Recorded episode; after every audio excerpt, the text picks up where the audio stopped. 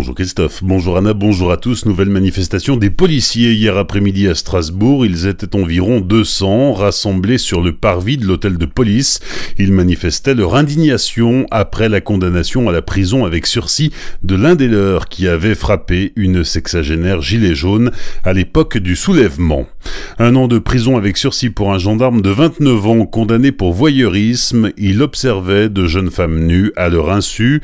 Les enquêteurs ont découvert dans son ordinateur des photos de ces jeunes femmes, mais aussi des images pédopornographiques d'adolescentes de 15-16 ans qui avaient sa préférence.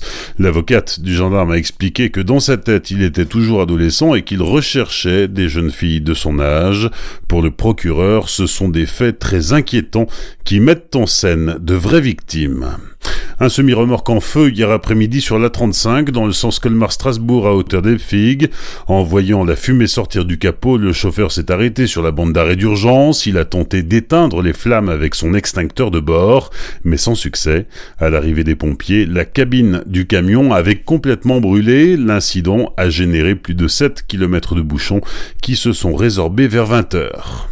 Une fillette de 3 ans oubliée dans un bus de transport scolaire lundi matin dans la vallée de Münster. Le conducteur du bus l'a découverte une fois rentré à son dépôt de Colmar. Pour respecter la distanciation sociale dans les transports scolaires, les enfants sont éloignés les uns des autres. Ce sont les parents de la fillette qui sont venus la récupérer. La mère de Metzeral reconnaît une faute qu'elle attribue au contexte sanitaire actuel. Mardi, elle a rencontré les parents de la fillette. Un quinquagénaire grièvement blessé hier dans un accident de VTT au Ovalde. À la mi-journée, il a perdu le contrôle de son vélo rue principale et chuté sur la tête. Le VTTiste ne portait pas de casque. Il a été évacué inconscient par hélicoptère vers le CHU de Strasbourg. 631 malades du Covid-19 sont toujours hospitalisés en Alsace, dont 22 en réanimation. 7 nouveaux cas ont été admis dans les hôpitaux alsaciens et 19 personnes ont pu regagner leur domicile.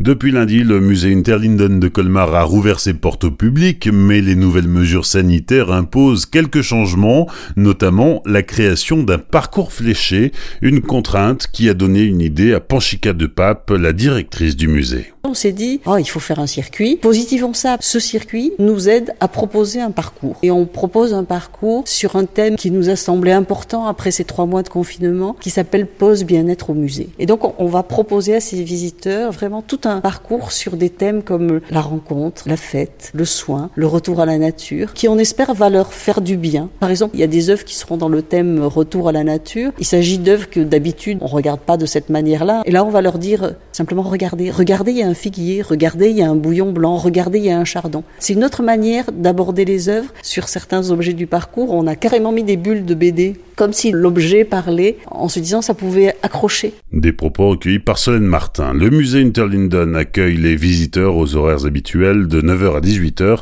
sauf le mardi. Notez que le premier jeudi du mois, une nocturne est proposée jusqu'à 20h. Enfin, Fanabric, l'événement annuel des amateurs de Lego, aura lieu les 3 et 4 octobre à Colmar. L'exposition annuelle était initialement prévue en mars, mais a dû être reportée à cause du Covid-19. Malgré le confinement, l'association organisatrice et ses 800 membres sont restés très actifs, notamment sur les réseaux sociaux. Bonne matinée et belle journée sur Azure FM, voici la météo.